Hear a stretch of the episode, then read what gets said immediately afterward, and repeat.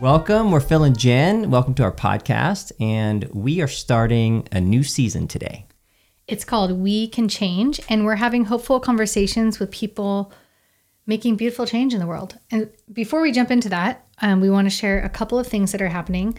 We just finished up the Bible workshop, the uh, How to Set the Bible Free workshop, which was like a four week series of um, we were gathering every Thursday night with different people. It was so uh, such a meaningful time with I feel like such great discussion. People were having these huge realizations, and I think um, as people were coming away, they were saying things like um, that the time put put into words something that they've been feeling for a long time or that they felt expanded or yeah. hopeful coming out of it. And really, what we realized is yeah. that it drew up a lot more questions and desires for people than we thought was going to happen. And we realized that we're actually not done with this yet. So, more to come on that. That's it was exciting, yeah. it almost felt like we tapped into some sort of deep well, and then we just like tried to put a cap on it. Mm-hmm. Um, and we realized, oh, like we're not we're not done with this yet. We need to keep doing some stuff with that. So we'll keep you posted on that. More coming soon. Uh, also. Um, we're doing sessions. And so we just wanted to share that here with uh, all of you that are listening is uh, we're doing this thing that like there, there's been like kind of curated offerings that we've uh, been talking about on the podcast and on the website. Um, these kind of more events and experiences, but uh, we're also doing sessions, which is where we have been meeting with people one on one or even like together as a couple or um, kind of in different settings and it's the the idea is to provide spiritual guidance and coaching or consulting for like their personal and spiritual lives. And so um, for us uh, the sessions that we do entail like our own like unique sort of paradigm rooted in um, just education that we've had through psychology and divinity degrees as well as just um, like 20 years of experience leading spiritual communities out of this incredibly rich historical faith tradition uh, and like walking alongside countless people, um, helping them grow.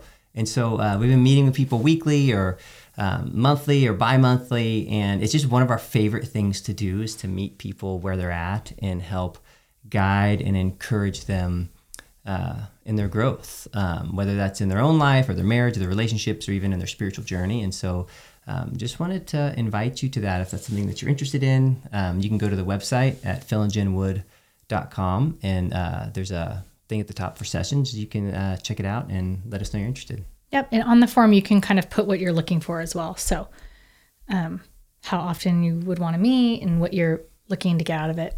We'll get back to you about that.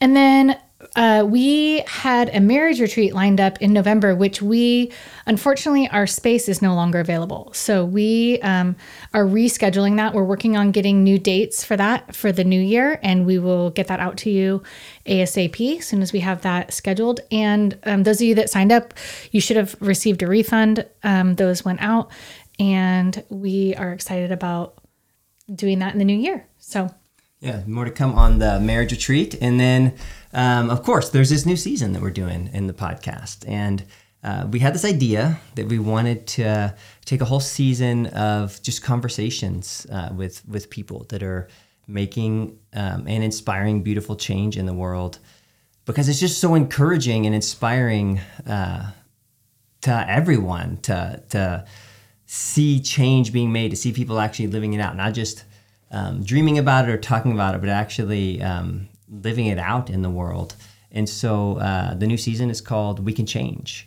And uh, we'll be talking to different, really interesting people in the next several weeks. Um, and then Jen and I will be speaking into this idea as well. And we're uh, excited about the ways that we can all draw hope and, and imagination for how to make a more beautiful world by hearing the way that other people are doing it in their own lives. And so, for this first episode of our third season of We Can Change, um, we have an incredible guest joining us. His name is Frank Schaeffer. Um, Frank Schaeffer is a lot of things. He's had a wild, fascinating life. Um, he's a New York Times bestselling author, more than a dozen books. Um, he has a book that just released um, that is called Fall in Love, Have Children, Stay Put, Save the Planet, Be Happy. Uh, Frank is uh, a survivor of both polio as well as a fundamentalist evangelical childhood. Um, he's an acclaimed writer that overcame severe dyslexia. He's homeschooled and a self taught documentary movie director. He is a feature film director of four low budget Hollywood features that he himself has described as pretty terrible. Um, he is also uh, an acclaimed author of fiction as well as nonfiction, as well as an artist with a loyal following uh, of collectors internationally that own many of his paintings. Uh, Frank has been a frequent guest on the Rachel Maddow show on NBC. He's appeared on Oprah. He's been interviewed by Terry Gross on NPR's Fresh Air. Uh, he's been on the Today Show, BBC News. He's been on a lot of media outlets. He's a sought after speaker. Uh, he's lectured at a wide range of venues. Uh, and he's the real deal. He lives the stuff that he talks about. Yeah. And we had the chance to meet Frank uh, about a month ago in New York City at this small rooftop event. And man, we just really loved him. And we had the chance to read his new book, and it's really good. And uh, we just encourage you to buy it. And uh, we're excited to have Frank join us today. Yeah. So let's get started. Frank, thank you Hi. so much for joining us. My pleasure. Thank you. Thank yeah. you.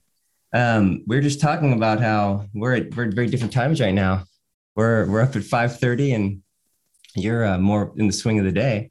That's um, it. But I get up early here too. So, you know, we're we're today we all got up and you were mentioning you have you're taking a one of a kid to a surf meet. Yeah. It is. This is well, that's great because I'm on the East Coast, Cal, you know, Massachusetts and the leaves are turning and you're doing a very California thing. I mean, hey, it's having true. a child who's going to a surf meet fits in perfectly. like, um, I actually was reading that in your book at what time you get up in the morning to write. And that I want to talk about that in a minute. But before we do, just thanks so much for joining us and for being with us today. Um, we love the time that we got to spend with you a few weeks ago in New York and um, just getting to hear your story and everything you had to share there. And then obviously your um, your new book, Fall in Love, Have Children, Stay Put, Save the Planet, Be Happy. Um, I love it. I love what you have to say there. And um, Jen and I were really enjoying it. And so we're just excited to jump in and be with you this morning. Thanks, man. Well, I really appreciate it. The book's just come out. It's for sale now. You know, up to this point, I've been talking with people, uh, begging them to pre-order and drive my mm. Amazon numbers. And now I don't have to say anything about pre anything. It's out. It's in out. stores and it's on Amazon, so they can just order it. Congrats! Oh, that's got to feel so good. Yeah. yeah. You wanted, awesome. to, you wanted to... Okay, so I'm going to jump right in then. Um, you start the book out with this question that we just love and it's something that we've been asking this in this last season. Um, and we recently stepped out. We were leading a church that we planted for 12 and a half years and we just have made this huge life change. And so we've been asking this question that you the book starts out with which is what matters most? Mm. and then you tell the story about your granddaughter which is so sweet and how she basically like challenges you on like your t- the way you're spending your time with the writing and traveling so much you're kind of like complaining about the mm. traveling. She's like why don't you just write less and travel less? Yeah. And then you lead into this um this great line where you say that you'd rather be a mother. Hmm. um can you explain can you speak to that and explain what you mean by that? Yeah, well, the first thing to say is is the next paragraph I explain that what I'm talking about has nothing to do with gender yeah. uh, or roles we assign or biology or whether you're a parent of a child or not. It has everything to do with the intention of caregiving and what you find there. And of course, this this whole story in the book is couched in the fact that for the last 13 years now, Jeannie and I have been doing the childcare for our three youngest of five grandchildren. They happen to live across the street. And so when Lucy was born, her parents, my son John and his wife Becky, were living in our house. And for the first two years, you know, we literally were her nanny while they went to work full time outside the house. So they would, they were home, and then when they would leave to go to work, uh, we we would take care of this baby. So she started her life here. And what I discovered that I talk about in the book, of course, is that I was surprised that this second chance at being a parent because I've raised three children with Jeannie, they're grown and out of the house, was not only fulfilling, but it was almost as if I had finally found the, the best years, best days weeks and months of my life. And i was starting to wonder well why why am i so happy doing this? Instead of feeling put upon you know i would meet people and i would they would say what are you doing? And i'd say well i know what you mean. Um, i should tell you i'm a writer and i do this and that and i do college speaking tours this is all pre-covid of course many years ago but in fact i, I started telling people sort of jokingly uh, you know, well, if you really want to know what I spend my day doing, I'm a young mom because I have a young child. I, I'm taking care of a newborn baby. Okay, you know, I'm in my 60s. That's then. Now I'm pushing 70. Um, so, you know, I was in my late 50s. And, and a guy in late 50s who's a writer who's had a few things and bestsellers and this and that doesn't usually describe himself as a nanny but I really did, and I wasn't joking. And I guess it all came to uh, you know, the four with me when I had a friend in California who's an entertainment lawyer in Santa Monica that I'd worked with on a lot of movies, and he's a good friend of mine. But he called up one day and said, "Well, what are you working on?" And I and and um, you know, what's your next novel going to be or your next book? Because I earn my living as a writer. And I said, look, I'm not working on anything right now. I am taking care of my youngest grandchildren. And his response was, well, can't they get a nanny?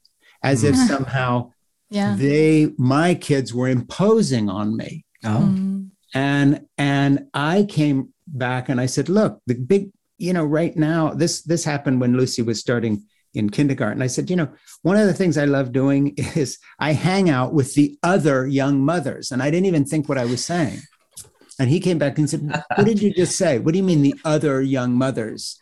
And i said well oh well i put it wrong but what i mean is and i had to sort of explain. So basically, this started a whole train of thought, and that was, look, the most pleasure I'm having. Nobody told me in the in the '60s when you're supposed to be cool and hip and all this stuff that the most pleasure I would get in life in every department of my relationship with my wife and as a parent was going to be with grandchildren when I was quote hmm. unquote getting older, as I would have seen it then. Nobody told me that um, actually our evolutionary path biologically has made all of us into caregivers first. Nobody uh, you know, is is born in terms of the human race having evolved to want a corner office as a CEO of a company ahead of everything else. What we are born to crave is love. What mm-hmm. we are mm-hmm. born to crave is relationships. What we are born to ca- crave is the is what we get from caregiving and being cared for. That's what we crave. So, take this interview here we're doing on your podcast. Um, if you had a guest on that basically just sat down and listed in cold, hard, dry facts all the degrees they'd gotten, every achievement they had made, told you how much money they had in the bank, explained, you know, talked about their hopes and dreams only in terms of material success, what they hoped to be able to afford to buy next year, the boat they were making payments on. You would hate this person in about 30 seconds because yeah human connection is not about mm. that bullshit human connection is about human connection mm. uh, it's about the fact that a few minutes ago you were telling me you're taking one of your kids to a surf meet well i connect with that mm. because this afternoon i'll be picking up nora at school and taking her to a certain play park our human connection is what makes this conversation possible so when I talk about the fact that I'd rather be a mother, I then define it and say, look, I'm not using this in a gender specific way, uh, let alone, you know, in terms of any of the issues we have facing us today and trans rights and all the rest of it. I'm using this as a description of caregiving, a word that encapsulates that. And so it comes from that experience of having grandchildren. And of course, that's what my book comes out of too. And I know that's a long answer to the question, but it, you've cut straight to the heart of what I've spent the last six years doing writing this book. Yeah. And again, I would just go back to it one more time. It has nothing to do with the sense of duty of trying to help my children have careers. And so I've got this burden of childcare. It's exactly the opposite. Right now, all joking aside, I'm I'm running out of babies again because Nora is in second grade, and so all I get to do is the school pickups, and and and cook for her every evening. And on the weekends, my grandchildren come down and see me, but they're all in school again. COVID yeah. is over, so the luxury of having them all with me all the time has got, has evaporated as everybody's gone back to school. And for me, it's like, okay, there's other stuff to do. Now I've got this book to sell, and I've got this. I'm going to do a podcast this morning and talk about my new book and try to drive the numbers on Amazon a little bit. And essentially, you know, if two lines were forming to try to promote my book or play with Nora, I would not be sitting here. So, mm-hmm. in terms of priorities, um, it has nothing to do with doing what's right or, or trying to help your family, although those things all weigh into it when you get impatient and tired, which you do, and then you stick with it because you know you're doing what's right. But big strokes, I'm talking about pleasure, I'm talking about joy. And for me, uh, you know, carrying the relationship I have with grandchildren is golden. Nothing else, mm. Nothing else even comes close. So that's a that's kind of a rambling look at this. Well, but thanks for answering the asking the question. How much of that was happening before the pandemic, and then how much of that like intensified during the pandemic? Well, like the pandemic changed everything is, for everybody. Before the pandemic, it was very it was intense because there was always one who wasn't in school up till that point or in kindergarten. So we were doing full time childcare for somebody almost up to the beginning of the pandemic because Nora's in second grade now and she had just gone into kindergarten, and then that got uh, cut short by the pandemic. But um, then the pandemic turned our home into Camp Schaeffer, and they were here 24 7. I mean, they slept at home, but they were here all day.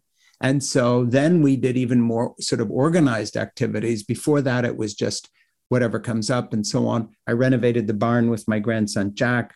Lucy took cooking lessons from me because my hobby is cooking and has a mm-hmm. notebook a notebook full of notes she took and learned to cut with razor sharp knives and still have fingers and how to fry things and deal with the spattering of hot oil. It's like I just said, you know, sometimes it hurts when you're cooking. Yes, you're going to get some hot oil on you or a little boiling water. You deal with it. Don't don't pull back scared because now then you're going to spill the whole thing. You just have to. That's part of the deal. So art projects. I've got easels in the barn for the children, three easels, one each, and all you know, all the art supplies they need at any given moment. And you know, that became the life. And then swimming in the river that's nearby because we weren't going to any swimming pools because nothing. You know, just deal yeah. with what what you've got. It was it was fantastic. I mm. mean, I don't wish the COVID year had gone on but I understand to cut to the headlines today, this whole great resignation thing where people are like you, you know, you've made this big change in your life. Yeah. But a lot of other people are too. And it for yeah. other reasons. You left the pastorate and all this church stuff for another reason. But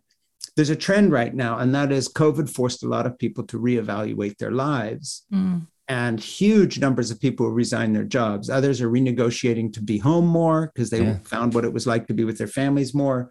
Others are demanding higher pay and saying, hey, you were counting on us as so-called essential workers stocking grocery shelves and working in what you know warehouses and all the rest we want better pay we want better terms there's a big social shift going on it's massive where lots of yeah. folks besides me discovered what they really cared about yeah that's it leads right into my next question. I was going to ask is do you think people are kind of evaluating and like reprioritizing right now?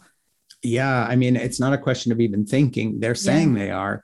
All yeah. the polls show huge reevaluation. You know, the New York Times had a piece that I actually talk about in the book because I had to rewrite this book in the light of COVID because it was very weird. And then I'll get to yeah. your question. It, you know, if, if somebody had read my book as it was say three years ago because it was a five year project they'd say well you know it's not it, it's good you're calling for these things but who knows how that would actually work hmm. well mother nature sent a memo That's fascinating to us wow. and basically said all right frank thanks for writing this book good idea i'm going to send everybody home and see what happens because the book That's fall wild. in love have children stay put yeah. save the planet be happy i mean go figure yeah. i'm not actually claiming that happened I'm not saying this was some divine intervention, nor am I saying my book was prophetic. But I will say this everything I called for in my, the book theoretically was forced on an yeah. entire yeah. nation. Absolutely. Yeah. I was actually wondering when I was reading the book that I was like, I wonder how far into writing this he was. Yeah. well, uh, let, because ask it, that again yeah. here because I'll go back to your question okay. about people reevaluating. And so, and so that get in the background, every newspaper in the country this morning will have an essay in it, an op ed piece, or a headline related to the fact that tens of millions of Americans are reevaluating. And all the polls, for instance, of the men with children that the that were polled during COVID, after COVID, found that about 40% of them said they were going to change their lives permanently, that they Yeah. had discovered childcare. And now them, yeah. You know a huge issue is these idiots in on on the right wing in congress of both republicans and then the so-called moderates in the republican party. I, I mean the democratic party are refusing to pass legislation that would mandate paid child leave for both fathers mothers non-binary people paternity leave maternity leave. They're missing the boat on this because that that is not some legislative agenda coming from Biden. That's a demand of Ameri- the American people. They want uh, tax credits for their children. They want paid leave for childcare. They want to stay home and work most days at their house now because they got used to their toddler running in and out. Yeah. Yeah. So uh, the evidence is in. There's no discussion on this. Yep. What COVID did was open a window uh, on something that was missing. And how it all comes out, I can't say. But it's way past one guy with a book saying this is how it ought to be. there are tens of millions of Americans quitting Yeah. their jobs because they want to keep living this way. They're asking for more benefits. They're Oh. demanding chi- help with childcare. They're they're wanting to to s- literally stay put. They're you know I'm talking about not moving so much for their job. People don't want to leave their houses to go to work. They want to keep working from their home.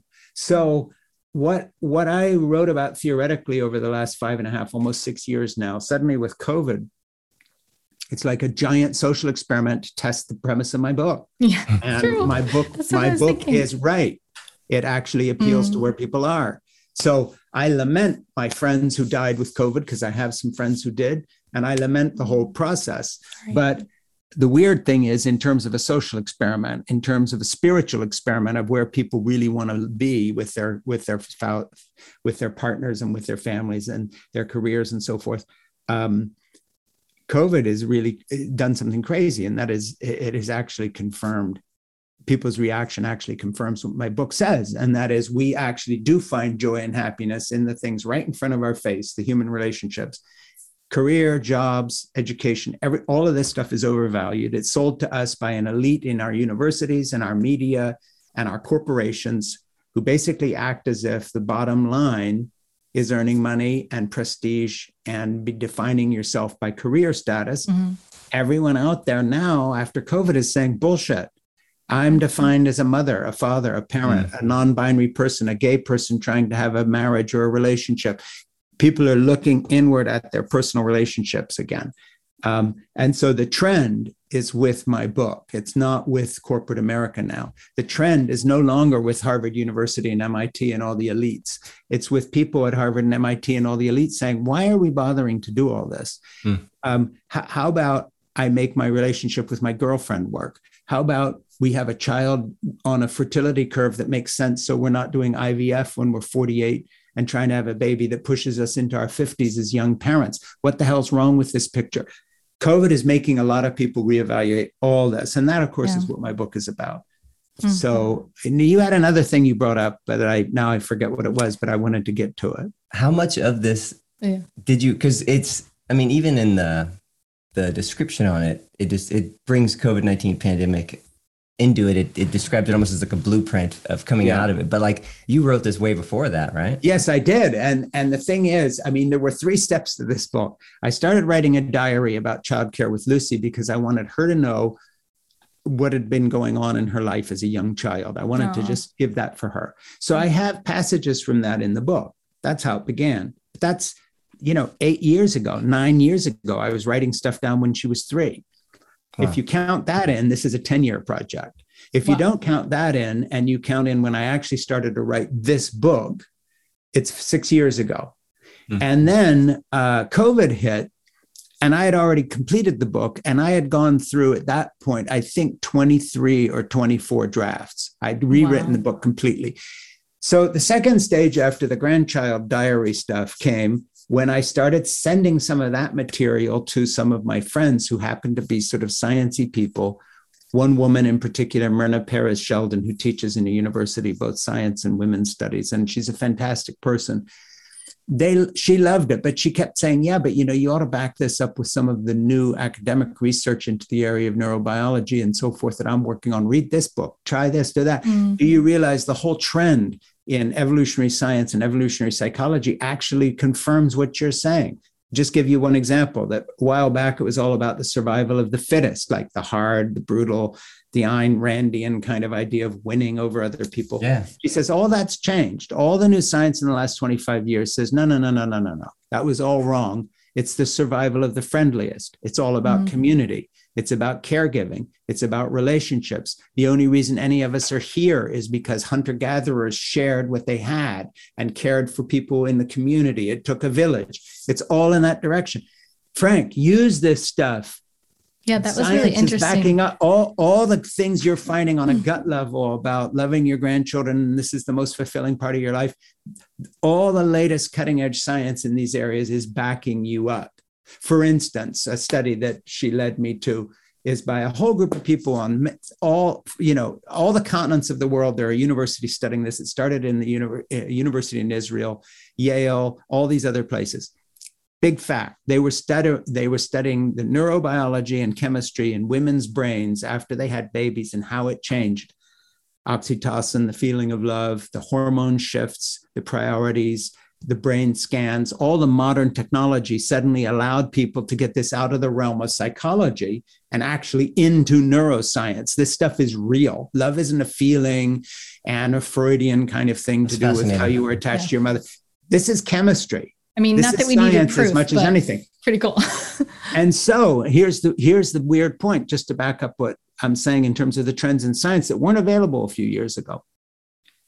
As a control, not because they wanted to study it, but as a control, they started taking the saliva samples, the blood samples, and the brain scans from male adoptive parents, gay and straight alike, to see what the difference would be. They thought would be there, the huge difference between how a mother neurochemically bonds with a f- baby she's just born and is breastfeeding talk about mm. wow. close biological yeah, close yeah. get yeah and, uh, and, as a control let's test her partner her ma- her spouse a gay adoptive father with a newborn. How do they how do they connect? So that they could see how different it was for the female response. What right. did they actually find? That the brain chemistry the neurobiology the hormone levels in saliva in men that bond with a, a, newborn infant, even an adopted infant that is not a newborn child, say a child you adopt at three, four, five, six years of age, a father, including a gay adoptive parent who puts in that time and forms mm. a close bond, the neurobiology and how they bond with that child measurable on hormone levels, oxytocin, stuff you can actually see lighting up in the brain yeah. is indistinguishable. That's crazy. Wow. Indistinguishable Beautiful. from the biological mother breastfeeding her child, the closest relationship we imagine that couldn't be replicated. So, what does That's neurobiology wild. tell us? It tells us that we are, and that includes males, fundamentally evolved as nurturing creatures. Mm. Right. And so, our entire idea that the man is off at work and the woman is at home and that's going to work out. The reason it hasn't worked out and people are voting with their feet now and demanding to stay home with their toddler, I'm talking right. about men, is that the entire evolutionary process screams at us you are not an Ayn Randian striver, you are a nurturer, and you will be happy only when you connect with this aspect of your life. And if your career is getting in the way of that, and or your ambitions or some weird idea of, of masculinity, you are missing out on what actually brings the most joy. And so the whole point of this is not to tell men to change their lives because it's the right thing to do. It's mm. just a really basic question. You know, what makes us happy? What gives us joy?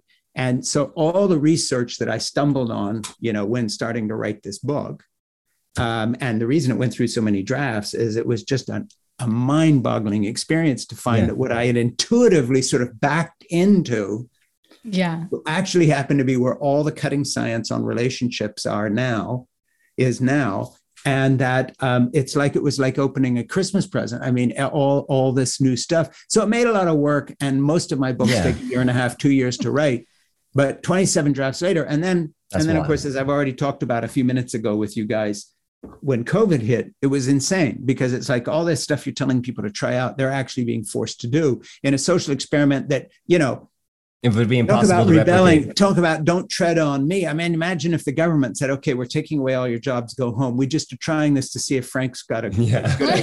Yeah. I mean, then there would be blood in the streets. But no, they're- yeah, they're- people accepted it because out of Wuhan, China comes this, you know, uh, virus one way or another, and all of a sudden, it's like, okay, we'll give this a whirl. Well, Well, now, I mean, and I think people resisted it even then. oh, you know what I severely. mean? So, Well, yeah. Yeah, Okay, that so that is a very different retelling of evolutionary history, but it's it's interesting to me thinking about your own story because you have a fascinating story of moving from that like all, all, it's almost the same trajectory in a way Yes. coming out of such an intense young upbringing but but especially even with a certain kind of definition of family values that existed that you i mean but but then coming into a a whole different understanding of of what family values means um, Yeah. Would you just share with our listeners like your yeah. Well, you know, in terms know? of the actual writing of this book, this process, I gave you those sort of first steps. There was a last step, and this is after COVID hit and after HCI Press had bought the book and after it was scheduled to come out. During the editing process, my editor, Christine Belleris, a lovely, lovely woman, um, 60 something years old, maybe lots of life experience and does a lot of how to books. A tremen- tremendously wise person said, Look, Mm. there's just enough about your pa- background in this book to make people want to ask questions. I know you've written about this in your memoirs. You have to set this up and tell them who you are.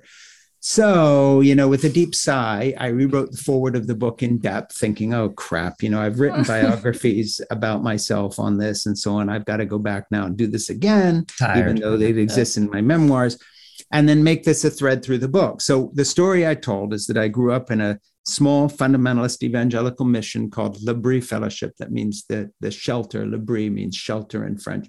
My parents started it in 1952 in Switzerland. They had moved there in 1947 to do a ministry with young people in cities that had been bombed out during the war. They stayed in Switzerland because Switzerland was neutral in the war and had not been bombed. And so the infrastructure worked and they could catch trains to European capitals and start Bible studies for young people and so forth.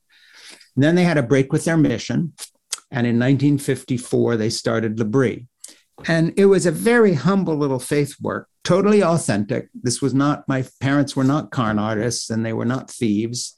Uh, they were not time of big time American Christianity was all left behind, and they were out there as completely obscure, unknown people. But because they had this intentional community with an open home, and people could come and stay any length of time they wanted for free, and the money was raised literally by faith. They would had a little newsletter they sent out to their donors around the world and who would help them. You know, I spent my childhood stepping over sleeping bags in the hallway Wow. if I wanted to go downstairs to get something. The house was filled with mostly university students. And in those days, mostly people that evangelicals would have regarded as non Christians. They literally just came for the weekend, hung around, then stayed a little longer, helped out in the garden, and it had a very organic beginning. So by the time the late 1960s rolled around, my dad wrote his first book.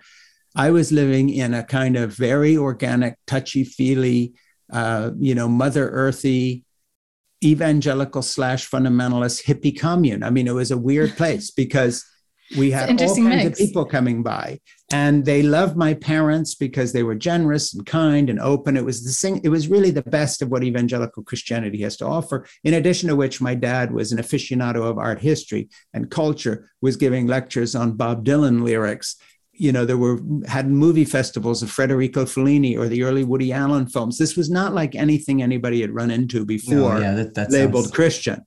Mm. And then Roe v. Wade came along, and of course, it all changed because we became the leaders in the evangelical wing of the anti-abortion movement.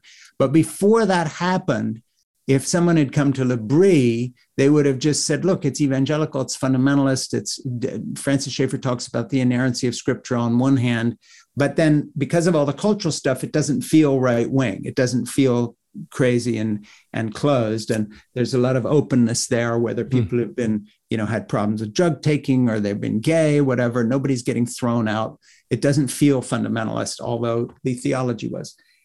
then dad wrote some books and so my my early teenage years into my young adulthood were spent as the son of an incredibly famous evangelical pastor evangelist apologist francis schaeffer with best-selling titles like the god who is there and escape from reason that were literally now required reading in just about every christian high school college homeschool whatever and then we made this series where i produced and directed it of how should we then live which was on history and culture. We toured the US. We played Madison Square Garden and all these huge venues in Texas to tens of thousands of people. You know, there was more money on the book table after any given night. I mean, literally, than probably I've earned in the rest of my life as a writer. We're talking, wow. you know, projects we spent the, the the budget for that project, seminar tour included, was upwards of five million dollars wow. that we raised and this is back in the early 1970s. I mean, so yeah. equivalent of maybe 10 or 15 million dollar projects now. It was really the big time. Jerry Falwell lent us his jet. And Whoa. so I was flying around the country doing speaking engagements in a private jet. Me wow. in my young 20s, wow. sidekick, nepotistic sidekick of my dad. Then dad died in 84, and I realized that basically I was now in something. I had wanted to be an artist and a filmmaker and a writer and I had become the nepotistic sidekick and inheritor to this vast network of, of activities. Um, Jerry Falwell, who started Liberty University, it was Liberty Baptist in those days, and Pat Robertson, the same week, called me up asking me to be on their board. And mm-hmm. I'm in mm. my late 20s. So this I, I, I, was the keynote speaker to the Southern Baptist Convention, filling in for my dad, who was undergoing cancer treatment. And they invited me back the next year to do it again. Wow. So I was one step away from becoming Ralph Reed or Franklin Graham, a right wing, hotshot, good public speaker, uh, you know, whatever, nepotistic sidekick to a parent who's now sick and going to die. And I'm going to be, I'm going to step in. You're like royalty. Yeah, evangelical royalty. And so I ran away from this and I left and I wrote a novel called Portofino. And before I did that, I got out of the evangelical world and I made four low budget Hollywood movies um, using the reel that I cut to get an agent from the material from my movies I made with dad, but cutting out all the God stuff. And because America pre pre Google, even more so, and even today lives in insular compartments. You know, like say you could be a NASCAR driver that's winning NASCAR races all the time, but if you're not into NASCAR, you've never yeah. heard of this guy. Yeah, yeah, yeah, absolutely you know, if you're into golf, you know who they the PGA Tour. You can list who's on it. If you're not into golf, you don't even know no who idea. people are. Yeah. Okay, well, it was like that. So my father was extraordinarily famous and very, very successful in one area. So if you walked into any evangelical church and said, "Who's Francis Schaeffer?" they'd point to a row of books on the pastor's bookshelf as like de rigueur reading. Um, go to anybody in Hollywood, say, "Who's Francis Schaeffer?" They've never heard of him. So I basically flew under the radar and, and had this low budget filmmaking career. And it wasn't going very well because I didn't like these scripts and I was earning a paycheck, uh, but that was it. And Jeannie, my wife, suggested that I write a screenplay based on my childhood that I was talking to my kids about at that point. Mm-hmm. And actually, it turned into a novel, which was Portofino. And it was very successful, translated into a dozen languages or so, and did extraordinarily well. Um, but with a readership that had never heard of Francis Schaeffer. There was some crossover, just enough for people to say, look, he's written this work of humor about growing up evangelical, and we don't like it because it reflects badly on his parents. Right, and so yeah. I was kind of mm-hmm. tossed out of the movement. And that's like 15 books ago. And I've kept writing ever since um, and earn my living as a writer, but it's just an ordinary writer, not a celebrity evangelical writer. No, people are not buying my books now because my dad's name was Francis Schaeffer. People right. who read my novels have never heard of them. People who read my memoirs are buying them because they've either read my novels or seen me on television doing commentary, whatever. But the connection was broken. And then, it, and of course, it completely changed my life because I had been really, you know, excuse the language, but the, I had been raised in this fundamentalist evangelical uh, tradition where men are supposed to rule their children, disciplinarian, and then their wives are supposed to submit to them because men are supposed mm-hmm. to be in mm-hmm. charge. And the way I put it, and of course, I was a young teen father as well. I'd gotten Jeannie pregnant when we were 17 and 18. And the way I, I, I put it somewhat indelicately, and I hope your listeners don't find this offensive, but in all honesty, uh, I had been groomed to become a an asshole by divine right. In other that words, line. We underlined that line. by divine died right. we read that. in other words, the worst of everything that a human being does and feels ashamed of later, if you're raised as an evangelical Christian and are a male, you're told not only is this the right thing to do, bully your wife, lord it over everybody, pounce around as if you're in charge of the universe. This is how God wants you to behave. It's the ultimate blessing of everything that's most wrong with human nature. So when I started to leave, one of the reasons I did is I really loved Jeannie. And she changed i changed for her. She didn't change me because i was getting sick of myself. I mean it is tiresome being a bully. Mm-hmm. it is painful if you love the person you are bullying thinking this is the right thing you should be doing telling her what we're doing and so forth. So really um, i owe jeannie my life. I mean i love her but i owe her my life because my motivation for changing was loving jeannie. It was not some big theological thing it mm-hmm. was basically because I love this woman who I I was tired of being this asshole by divine right, and little by little she stuck with me long enough to give me the room to change, and and our relationship really shifted over the years, and then the theology shifted with it, and mm-hmm. I left, and I set some of that up in the book, and then I let it run through the book as a thread because I don't pretend this book's not personal. It's not science with footnotes. It's Frank Right. Schaeffer's point of view which I add somewhat facetiously, Mother Nature has now confirmed with a worldwide pandemic. But that's a side issue. Yeah. Let's got lucky on that one. Let's got lucky. I love that. And I love, I just love that you, um, what you shared about like that you started to make the changes just because they were practical and personal for you. Mhm. Like, I just didn't want to be like this anymore. And Exactly. like you also mentioned in the book that she wasn't putting up with it either, which I was no, like, and you know, there was a lot of ass kicking involved, but that that sort of that was along the way after after I had really started to go down that path. And then when Yeah. I would revert uh, to my worst self, um, you know, Jeannie would get really properly furious and I'd hear about it. But that's not why, you know, having somebody angry with you is not why you change. I that was a reaction. I changed Yeah. for her because I love Jeannie. I mean, we just had an example two weeks ago, and it has a happy ending. She's doing fine, but she had a mild heart attack about Oh, 10 days ago. Oh, So I've spent the last 10 days sort of nursing her. We were in the hospital. I was sat next to her for two, uh, three days down there. She had a, a stent put in. She's feeling fine. It's all under control. There's no big permanent damage. It runs genetically in her family. Her brother had two stents put in 15 years ago, but it was incredibly scary. But you know, nothing concentrates the mind with someone you love more than anything to really see their lives threatened suddenly right out of the blue. yeah. And it was so crazy. You know, my son John drove her to the hospital because she called him. I wasn't there. And then, of course, I heard about it immediately and drove down.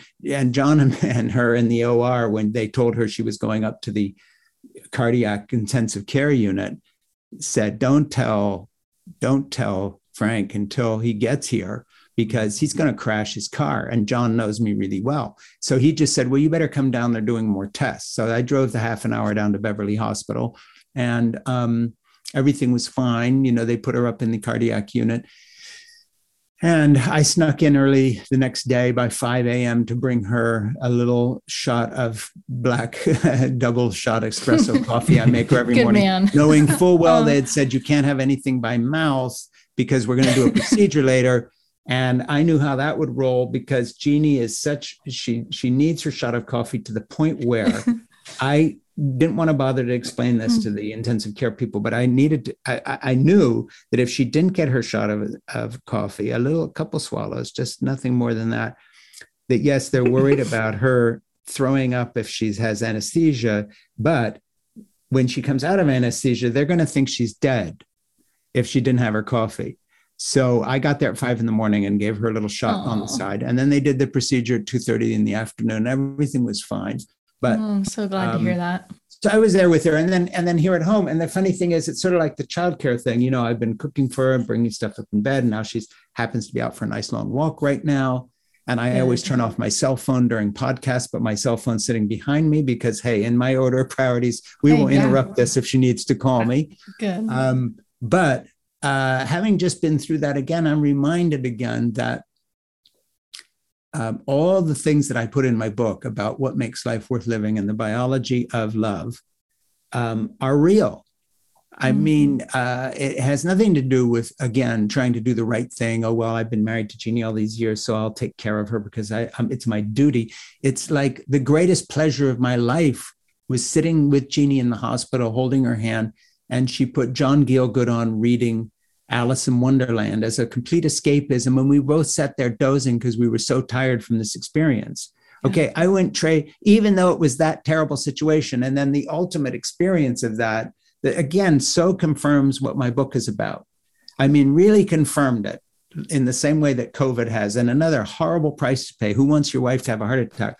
Right. She was coming out of anesthesia after a two hour procedure to examine her heart with this the wire and everything they put up through the wrist through the wrist or the groin they went through her wrist luckily and into her heart and there and there's the screen and the surgeon came out and showed me the pictures of what they had done and where the stent was and how it all worked and then I, I stood by the door when she came out and I was holding her hand as we were walking along with the gurney. And I said to her, you know, what was it like before you were put under? Because there's a certain amount of risk involved. And were you scared? And she says, yeah, I was nervous. And then she said, but I was overwhelmed by another feeling. And I said, what? Um, and she said, I was overwhelmed by the feeling of gratitude for the wonderful life I've had. Wow. And I thought, okay, you know, you want to post it note on something you couldn't fake that actually Yeah. shows who you are. That's it. That's Mm. Jeannie. So her thought as she went to sleep in a procedure that can risk your life was one of gratitude for a wonderful life. And I thought, okay, that's it. That's my gold medal. That's all I ever need to know because she's forgiven me so much for all my bullshit Mm. that if that's how she was feeling at that, you know, what could be the penultimate moment of your life, um, I I know I've been forgiven. I know that we really have something good here because that's what she was thinking. And I thought, okay, that's probably that, you know, this is going to be one of the things I remember myself in a similar situation if I was given a chance to think about it. And that is there's a lot of guilt there, but I've been forgiven. I've been redeemed by a woman who hung in there and put our relationship first. And it left her feeling grateful and happy at a, at a hard moment. And it was like a gift to me um, because it was okay. You know, there's so many regrets there, but this journey has been worth it. And I'll guess what? Guess what she didn't say. You know, um, I'm so grateful that I went to the Boston School of Fashion Design, and I'm so grateful that you had a bestseller, and I'm so grateful. You know, we own we own a van and and and a car and a barn. No, no, no, no, no. It was the life we've had. Yeah. It wasn't that shit, all the stuff in containers on the way from China, more flat screen, this and that. That's not what was in her head. And all my book does is try to pass that on to everybody. Say, look, if, if you want to get where Jeannie got at that moment, you Mhm. can't get there through this material possessive consumerist culture. You can't get through the good theology. You can't get there by making your life right with Jesus. You can't get there any other way. You can only get there if you spend, as in Jeannie's in my case, 52 years being forgiven, taking care of each other, working on a life together. So there's a there, there, there's a real substance to it. And then when the shit hits the fan, that's what you've got. But you can't start then, you know, and but building your own rocket ship won't get you there. Mm. It's, you know, and if you want to know who Jeff Bezos is, to hell with his rocket ship. What you really need to ask is what's, you know, what does he see in the eyes of the people who know him best? And that's the truth. You know, the truth of my life is walking next to my wife on a gurney holding her hand. That's the truth. The truth of my life is what I see in the eyes of Nora and my little seven year old. And if it's delight and wonder and joy and peace and happiness, then something's going right. Yeah. So who you are is not what you earn. And, you know, the definition of success is all wrong in this country. I mean, basically, my book's essential premise is we have to redefine what we mean by success. Yeah. And success is nothing to do with your job title. So, the most success, and I don't mean this to sound too like much like one of Jesus's parables or something, but in all truth, seriously, if you go to the corporate headquarters of, say, Facebook or Amazon, the most successful person in the building in terms of literally what brings joy to life. Mm. Okay. If that's the definition of success, it might be an executive, but it also could be the guy in the parking garage yeah. punching people in and out who goes home and has been forgiven by his life partner, has a fabulous relationship with children, and took a job where he was paid less so he could spend more time with them instead of being up in the fancy corner office and trashing everything around him. Mm. And so, if we could redefine our definition of success, we actually have an, a way to have joyful lives because what has gone wrong in our culture is we have a, an idea of success that actually does not conform to who we are as human beings at our most essential level, which is people who crave love. And so that is the bottom line. If you want to change your life or you want to change people around you and you want to find joy, it only depends on one thing it's not your income, it's not your talents, it's not the color of your skin, it's how you define success because mm-hmm. however you define the word success is going to become who you try to be. And if you define success in terms of material possessions, career, and job, you will never find joy in this life because not because Jesus said it or it's a biblical tradition or some other tradition or philosophical this or feminism that, nothing to do with that. It's because biologically we evolved to be caregivers. And everything we do that relates to that the receiving and the giving of love, the receiving and the giving of love, the receiving and the giving of love. If that's our definition of success, the receiving and giving of love, we have a shot at joy. If it isn't, then all that other shit will simply get in the way of the prime directive, which is the receiving and the giving of love. It's not job title.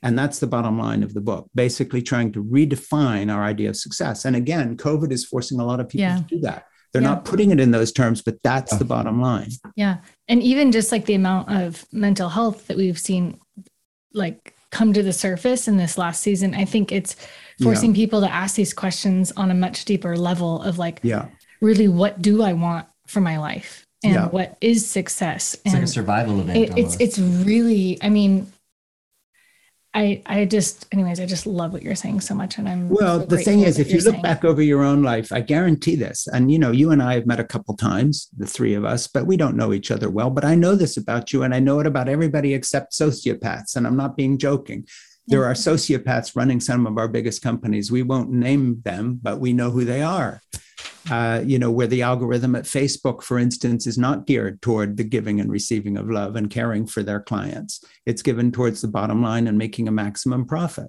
And that's not necessary, by the way.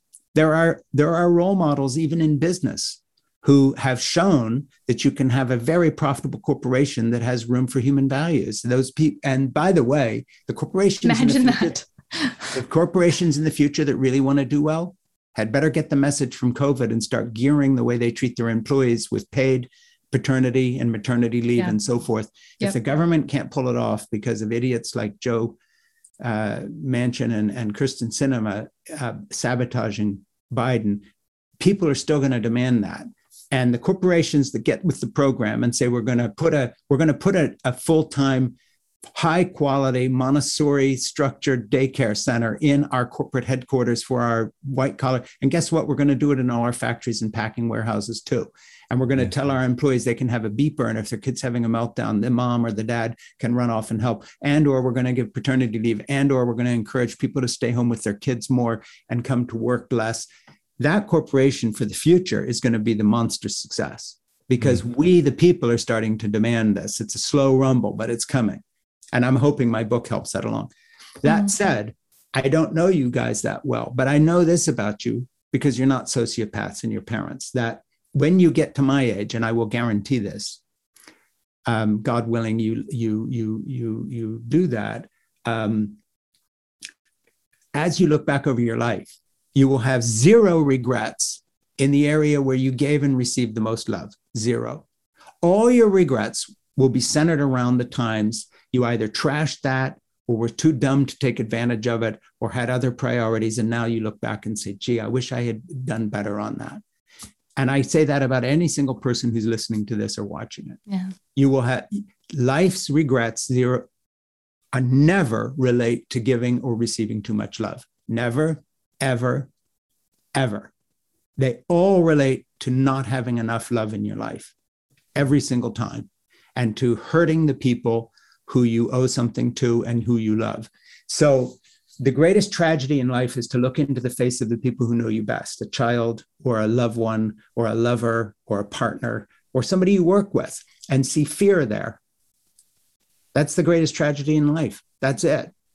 Um, and if you're a, a sociopath and you read that fear and don't care, okay, you are a sick individual. But if you're if you're not a sociopath or terminally egotistical narcissist, your greatest joy is going to be when the what you see reflected in the life in the in the in the eyes of the people you love and who love you and trust you is trust joy contentment relaxed be themselves more themselves around you than they are around anybody else. That's the big gift. Mm-hmm. so if we order our lives to reflect that they will never be perfect but but that to me is the bottom line. And that is what covid has begun to show people in terms of how to how to reorder your life. And it's you know it's everything my my book is about. And it has nothing to do with calling people to some higher level of life or you know some spiritual to-do list. It has to do with just finding contentment in your life. It's a very simple path. Mm-hmm. caregiving. Good oh. um Okay. when we were in New York. Oh, you're gonna ask about that? I was, yeah. Oh. But you. Well, I'll, I'll, I'll just say it. You said something that was so moving to us. Mm. Um, it's just we're we're um, we're changing gears here. Well, you. That's fine. No, it, it it's an example to me of what you're describing because mm. I feel that I obviously we don't know you well, but from what I know of you, you really do embody this. You've you've been on such a journey mm. that's taken you from this other place where even you described in your book and um, when you were talking in New York about um, how you've wrestled over the years with like the pain of that, and even a lot of your life the last forty years has been almost like I'm going to set right what was wrong then in myself yes. and in the world, which is is beautiful. Um, but you talked about your relationship with Jeannie and um, I don't remember how you guys got into it in that one conversation, but you were talking about um, that question, like, I don't know if I'm a good lover. All yeah, I yeah, I remember that. I am a good lover mm-hmm. to Jeannie, to my wife, and we yeah. know each. And it, it, was such a beautiful. Um, it just stripped away all the extra crap out of it, and it was such a intimate. Um, I don't care how I stack up to the rest of the world right. around me. I right. Just, well, yeah, and, and we were we were in a group discussion with Jackie and this was being streamed to a bunch of people, you know, launching her book and talking about mine and so forth. And I don't know how Jackie, I think I was talking about the fact that in Jackie's book, um, which is a wonderful book, by the way, Fierce Love, that I was promoting along with my book. Jackie had told this incredible story. I mean, she's a pastor of a church in New York, and so it's it's well written. Her book Fierce Love is a very well written book. I hope people buy it. But in addition to that, she had told this story about sort of a sexual awakening for her at some point, realizing she was a sexual being, a, a, love affair that she had with someone, not the person she's married to now. This goes years before that.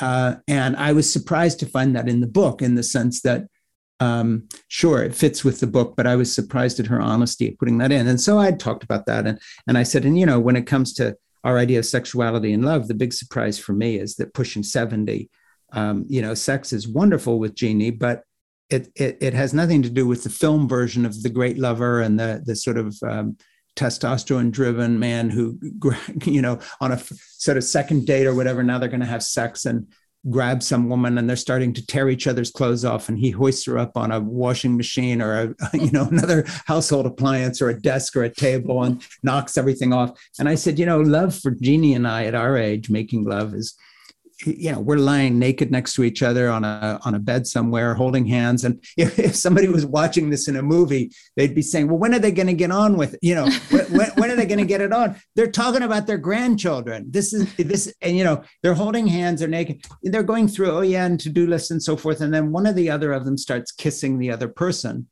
And it's a very gentle, lovely exploration. And resting in the knowledge of what gives the other person pleasure. It has nothing to do with a sexual performance.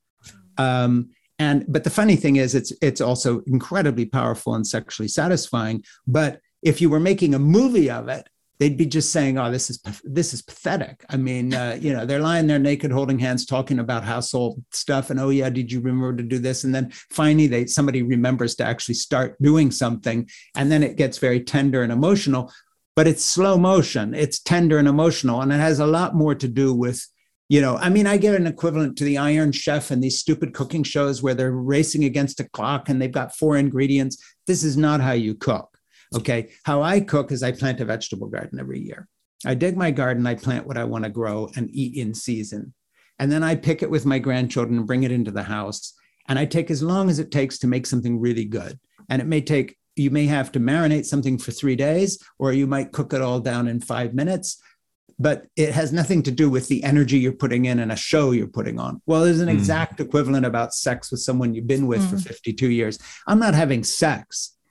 I am loving Genie. There's a huge difference. So I, I then concluded by saying, look, I have no idea if I'm a good lover or not.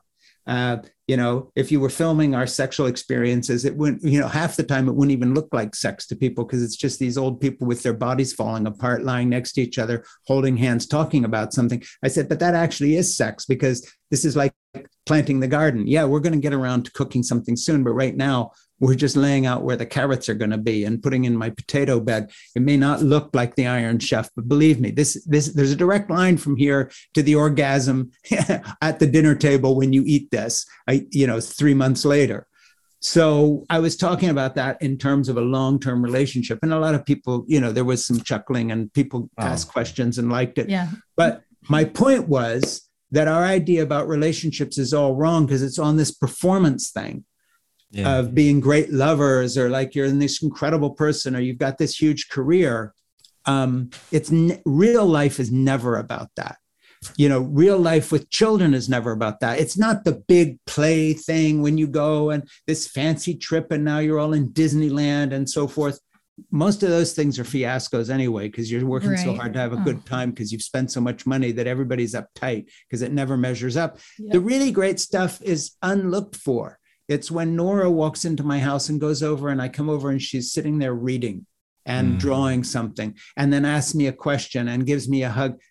None of these moments look like the hyped up Hollywood version of a parent right. with it you know smart ass dialogue with a child and they've got this vivacious relationship it's all quieter than that and of course mm sexuality with an older couple or any couple by the way that knows what's what is never this yeah. kind of crazy filmic insane moment of uh, you know fervored throwing yourself around and ripping your clothes off. That's not how it works. It's like it's it's like good cooking. Long mm-hmm. answer but it's a pro- it's a subject that i really feel intensely about.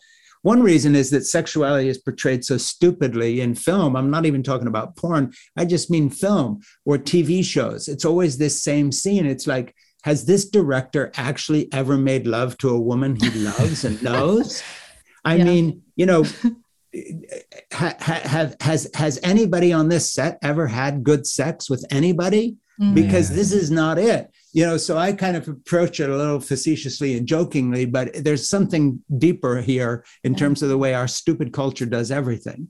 Yeah. Well, we it's were all just surface. it's all bullshit. Yeah.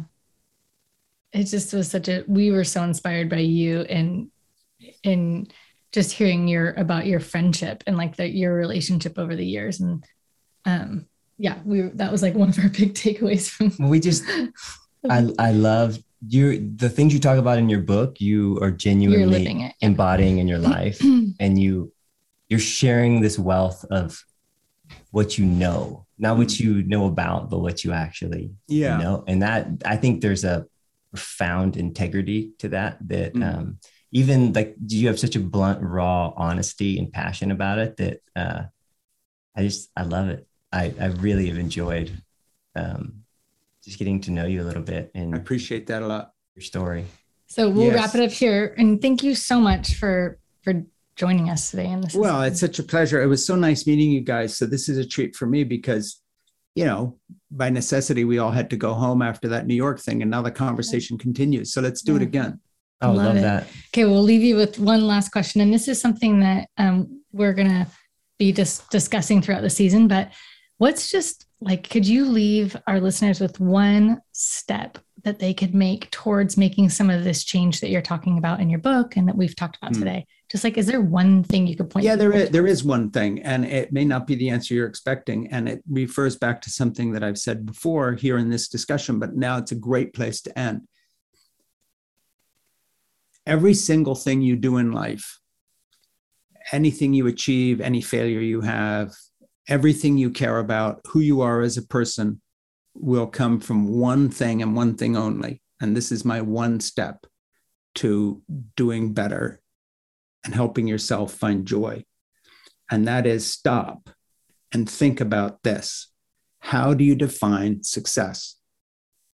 Because your idea of what it means to find success in your own life individually will define everything you do and who you are.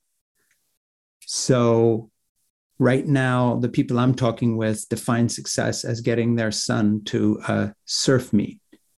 They are on the right track. But if they were defining success as going off for some sexy job interview while their son didn't have anybody to take him to his surf meet, they're on the wrong path. This has practical application. The way you define success will define who you are. And it's very close to Jesus saying, wherever you put your treasure, Mm. that's where you will find yourself. In our culture, treasure is success. Redefine success away from corporate America's definition of success, and you will succeed. Redefine your idea of success in sexuality away from your pleasure to the pleasure of your lover, whether you're gay, straight, or non binary, and you will actually have more pleasure. You will have a more powerful orgasm if your lover is getting tremendous pleasure from the sex. Mhm. So it's the first shall be last, the last shall be first. Put your treasure where you where you know wherever you put your treasure, there your heart will be also. It's all the same message. Redefine success. Your definition of success for yourself and your family and your and and your your life will exactly be who you become. And because our brains are malleable and they change, we can change the definition of success, but you can't get anywhere if that definition is wrong in the sense of removing joy from your life. If you define success correctly for yourself, you can change your life. So that's where it starts. It doesn't start with changing your life. It starts by changing your definition of success. And that's where I would leave people. Beautiful. I love it. Beautiful. Frank, thank you so much. Thank you. It's been a real pleasure. Love talking with you. Thanks Well, so much love to both of you. And let's do it again. All right. Fantastic. That's great. Okay, bye bye. Hey. Thanks so much for joining us. Don't forget to check out our website, philandjenwood.com, to register for upcoming experiences and to see what else is going on. And if you enjoyed this, feel free to subscribe. You can even leave a review. Keep going. See you next time.